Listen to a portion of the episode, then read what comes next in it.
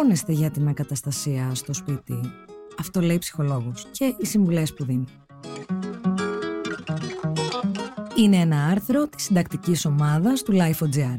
Για να μην χάνετε κανένα επεισόδιο της σειράς ηχητικά άρθρα, ακολουθήστε μας στο Spotify, Apple και Google Podcasts. Είναι τα podcast της Life.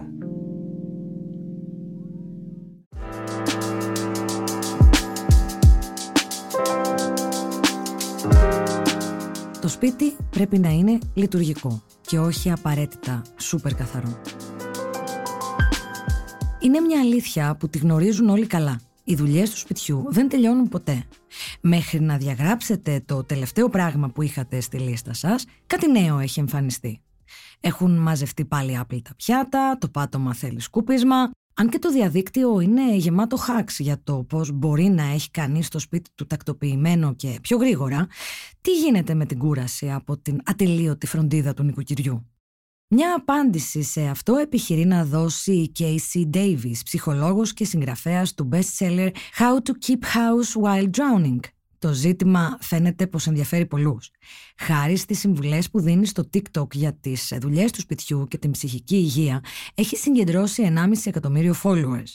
Ένα από τα πιο δημοφιλή βίντεο της, γιατί δεν χρειάζεται να αλλάξεις το ποιος είσαι για να έχεις ένα λειτουργικό σπίτι, έχει συγκεντρώσει 11,6 εκατομμύρια views. Η μητέρα δύο παιδιών από το Houston άρχισε πριν από δύο χρόνια να μιλά στα social media για τις δυσκολίες που αντιμετώπιζε αναζητώντας μια ισορροπία ανάμεσα στην ψυχική υγεία και τη φροντίδα του σπιτιού. Ήταν στις αρχές της πανδημίας και το δεύτερο παιδί της μόλις είχε γεννηθεί.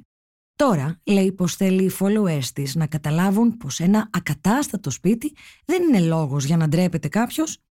Θέλω να σταματήσουν να φροντίζουν το σπίτι τους και να προσπαθήσουν να δημιουργήσουν ένα σπίτι που φροντίζει τους ίδιους, αναφέρει. Η Washington Post τη ζήτησε να δώσει μερικές συμβουλές για το πώς μπορεί να επιτευχθεί κάτι τέτοιο.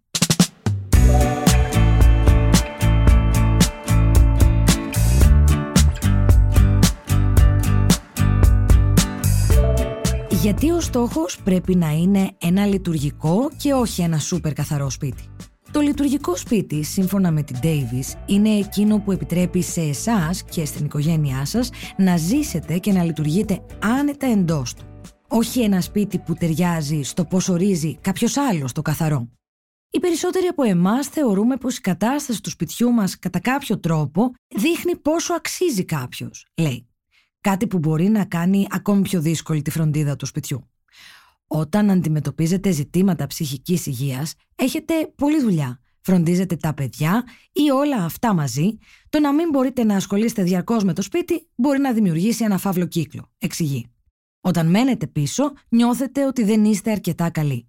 Και αυτό στη συνέχεια κάνει ακόμα πιο δύσκολο να πάρετε τα πράγματα από την αρχή.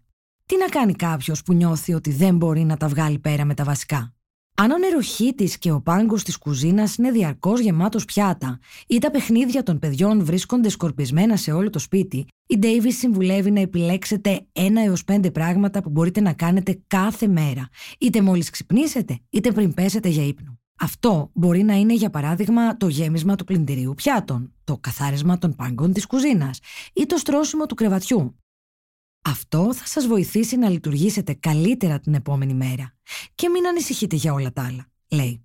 Ξεκινώντας με τα απλά, όπως εξηγεί, είναι το κλειδί για να μην τα παρατήσετε. Γιατί η μισή δουλειά είναι αυτή η ψυχική, συναισθηματική μάχη, συμπληρώνει. Σας αξίζει να περπατήσετε μέχρι το μπάνιο χωρίς να σκοντάψετε και να πέσετε.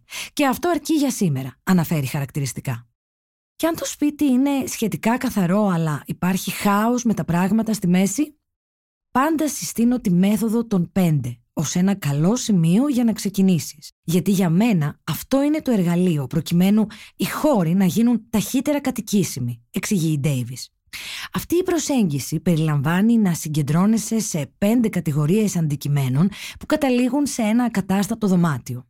Σκουπίδια, πιάτα, απλήτα ρούχα, πράγματα που έχουν θέση και πράγματα που δεν έχουν. Αν περιοριστείς σε αυτές τις πέντε κατηγορίες, θα νιώσεις λιγότερο φορτωμένος και πιο ικανός να αντιμετωπίσεις την εγκαταστασία, λέει. Η ίδια συνιστά η αρχή να γίνει με τα σκουπίδια. Μαζέψτε τα σε μία σακούλα ή στίβα και προχωρήστε στην επόμενη κατηγορία. Τα άπλυτα ρούχα, για παράδειγμα.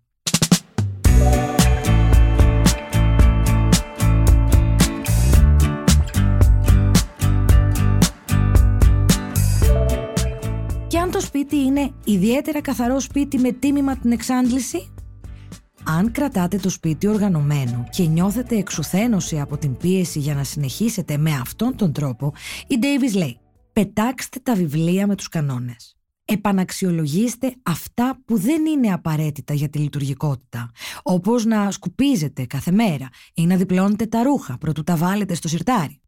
Για παράδειγμα, η ίδια διαπίστωσε πως το τελευταίο δεν λειτουργούσε για την περίπτωση της δικής της οικογένειας, ιδιαίτερα από τη στιγμή που έχει δύο παιδιά. Έτσι, υιοθέτησε ένα σύστημα που δεν διπλώνει τα ρούχα, αλλά τα ξεχωρίζει σε καλάθια για κάθε μέλος της οικογένειας και στη συνέχεια κρεμάει τα υπόλοιπα στην κοινή ντουλάπα. Πώς αποφασίζεις τι είναι απαραίτητο και τι όχι για έναν λειτουργικό χώρο; Η λειτουργικότητα για τον καθένα είναι κάτι διαφορετικό, τονίζει η Davis. Όμως, σημειώνει, είναι σημαντικό να ξεχωρίσεις τι είναι αυτό που πραγματικά επηρεάζει τη δυνατότητα να λειτουργείς. Επηρεάζει πράγματι τη λειτουργικότητά μου να έχω σκόνη στο πάτωμα, αναρωτιέται φέρνοντας ένα παράδειγμα. Για κάποιους, αυτή η ερώτηση είναι αρκετή για να συνειδητοποιήσουν ότι δεν είναι μεγάλη υπόθεση αυτό. Όμως, η απάντηση μπορεί να είναι διαφορετική για άλλους. Υπάρχει πάντα κάποιος που θα πει ότι το να είναι καθαρό το πάτωμα είναι ζήτημα λειτουργικότητας για εμένα, επειδή δεν μπορώ να κάνω ότι δεν το βλέπω. Εξηγεί. Ποιο είναι το μεγαλύτερο λάθος όμως σε αυτές τις αλλαγές, Να θες να τα κάνεις όλα πολύ γρήγορα. Αντί γι' αυτό, θέλουμε να κάνουμε τις μικρές αλλαγές που μπορούμε. Ο καλύτερος τρόπος είναι να επικεντρωθείς στην επίλυση προβλημάτων που υπάρχουν, συμβουλεύει. Αν όλοι στο σπίτι αφήνουν τα παπούτσια σε ένα μεγάλο σωρό στην εξώπορτα, μην τους πείτε να τα τοποθετούν σε ένα ράφι στην τουλάπα, λέει η Ντέιβις. Αντί γι' αυτό, επιλέξτε μια στρατηγική που θα μοιάζει πιο εύκολη, για παράδειγμα, βάλτε ένα καλάθι για τα παπούτσια εκεί όπου συνήθως σχηματίζεται ο σωρός. Ή αν κάποιος έχει τη συνήθεια να αφήνει τα ρούχα σε ένα συγκεκριμένο σημείο του πατώματος, βάλτε εκεί το καλάθι για τα άπλυτα. Απλά πράγματα. Για να τελειώνουμε γρήγορα και να είμαστε ευτυχισμένοι μέσα στο σπίτι που ζούμε.